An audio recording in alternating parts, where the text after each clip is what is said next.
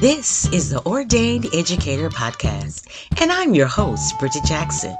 For almost three decades, I have lived and loved doing one of the greatest passions on earth educating.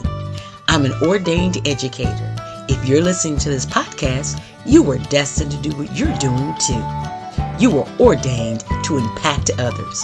Thank you for joining us today. Welcome back, ordained educators, for another episode. In this episode today, you are not an island. Yes, yes, yes, yes. We are so very excited to be with you and explain and elaborate that a little bit more. Well, let's get into our talk today. Did you know that you were designed to work cohesively with others? We gain more and we glean more when we work with others. And this is a time more than ever for collective works and responsibility. I'm quite sure you've heard the phrase, you're not an island. And I totally agree. There's so much more that we get accomplished when we work in harmony. Oftentimes, when we get in a bind, our natural inclination is to isolate. We pull away, we pull apart, if you will. That fight, flight, or freeze sets in. When times get tough, a lot of times our mind will play games on us and make us think that we're in the struggle alone. You're not. So if there's something going on, you're definitely not alone. Oftentimes, our situations are not unique to ourselves, but it's in a shared experience. But we will never know that if we don't actually share our feelings and what we're going through with others. We're so much greater when we use the network of others in the tool we have called communication. So, in this episode, I'm going to be sharing with you three ways to improve the quality of your skill set as an educator. Number one, communicate effectively. Number two, work collectively. And number three, trust the process. Communication is so very vital to every organization, even down to the smallest unit. It's an organization. So, whether you are just one person with another person or a complete team, that's an organizational system. And that system will not be effective without effective communication. And don't get me wrong, when I'm talking about communication, I'm not referring to just opening your mouth and letting words come out. It's greater than that, it's bigger than that.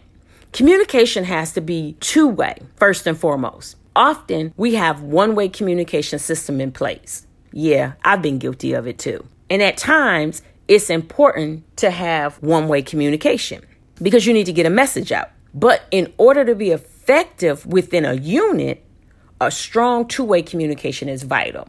Then I used the word effective and I used it with intentionality. You see, a lot of people just think merely talking or words escaping their mouth is the definition of communication, but it's much more than that. Think about it. Ask your typical teenager, you know, and they'll say, But I am communicating.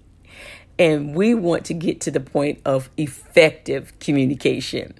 Effective teams know how to interact with one another via the form of verbal or nonverbal communication. And I said verbal and nonverbal because we must clearly understand that about 90% of our communication is through body language. Thus, we have to ensure while we are interacting with others, our body language is communicating the appropriate message just as much as our verbal communication is being heard. I have been so guilty of that. You can raise your hand right now if that's you too. When communication is enhanced, effective teamwork can occur. So I ask you a question Are you communicating? Secondly, work collaboratively. Have you ever noticed when things get rough, there is almost a natural inclination to believe that you're by yourself? Or when we have where we're going through and we don't want to share with others because we feel a certain way about what we're going through. It's almost as if we're going totally through something alone. When our strength is depleted, or we're upset, or we feel weak, we believe that we are powerless and we're by ourselves. Well, that's not true. It's a fallacy. You are not alone. Our greatest strength is within whatever our unit of team is. So, whether you're a team of two or you're a team of 30, there is strength in numbers. And it's very vital that we always stay connected and network. See, isolation, the trick is if you are isolated, you will have less power. I'll give you an example of that. I used to be like that. I had trust issues. And so when I first started off as an educator, I always thought that my colleagues had a motive and why were they asking this and why were they asking that? And it was merely just to help me as a rookie teacher. So it's very important for us to understand the connectedness and the network. With greater numbers or by networking, we can accomplish so much more. There's an old African proverb that says, if you want to go quickly, go alone. If you want to go far, go together. There's something about that togetherness. We see it in nature all the time. We see it when we study the science of animal behavior. One of my favorite ways of visualizing this example is with the example of geese. When you look up in the sky and see geese flying in a beautiful V formation, there is a science to it. You better believe that. Yes. Sometimes, if we don't watch long enough, we don't see the beauty of what's going on. What happens is that the geese get into the V formation, but the first goose or the leader switches out frequently. When the goose that is in the front, that's making the point of the V, can fly no more in that spot, then another goose will come up and continue moving the rest of the flock. This phenomenally synchronized aerial tailgating is deliberate. Yeah, it's a process. It's a science. Each bird behind the leader bird is taking advantage of the lift of the air coming off the wingtips of the bird in front. This is called a tip vortex, and it enables the geese to save considerable energy during long flights. The V formation may also enhance the bird's ability to see and hear each other, thus avoiding mid-air collisions. Their collaboration and cooperation prolongs their life as well as gives them the opportunity to exert less energy. You get my point by now. I hope you do. You are not on an island and you can lead even if you're not a leader. It's a science. But collaboration and cooperation makes those results incredible. Finally, trust the process. So, last but not least, I want to get in your heads. You must trust. You are not on an island. You are not alone. When we do things together, we get so much more accomplished. So, first and foremost, know who you are and the others that are in the team with you then trust the process of that collaboration. Now, you may be saying, I'm okay, I trust the process, and that's wonderful for you. However, if there's people on your team that do not trust or lack trust, then you're only as strong as your weakest link. One of the things that I love to hear is people that are in the armed services. Well, I was never in the armed services, but I have a lot of family members that were. And I love when I hear the term no man down. So we have to make sure that we are doing that. I'll elaborate a little bit more. Trust is very key and vital for any organization in any size unit. Again, whether two or 30 or 200, it is vital. Without trust, your house of cards cannot stand. To make this point, I'd like to share one of my favorite TV shows. I love watching SWAT. Yes, SWAT, the TV show. And I think the reason why I love SWAT so much, besides the characters, and they play very good roles, I think my rationale is the fact that I love that they work collectively as a unit. They are like the synchronized aerial formation of the geese.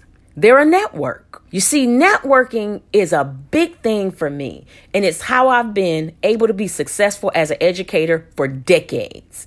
So, for a moment, I want you to think about your success. Most times, we are at our greatest pinnacle in our career, in our profession, and in our personal life when we trust others and network. So when the SWAT team goes on an assignment, they have signals that they use. They have a language, if you will. They have nonverbal and verbal, but most of all, they trust one another and the process that they have established. They use the first two strategies communication and then collaboration. And every time they use those tools, they trust and work the process and they go home safely. As educators, especially in this difficult time, in a time that is like none other in history, we cannot afford to be on an island by ourselves.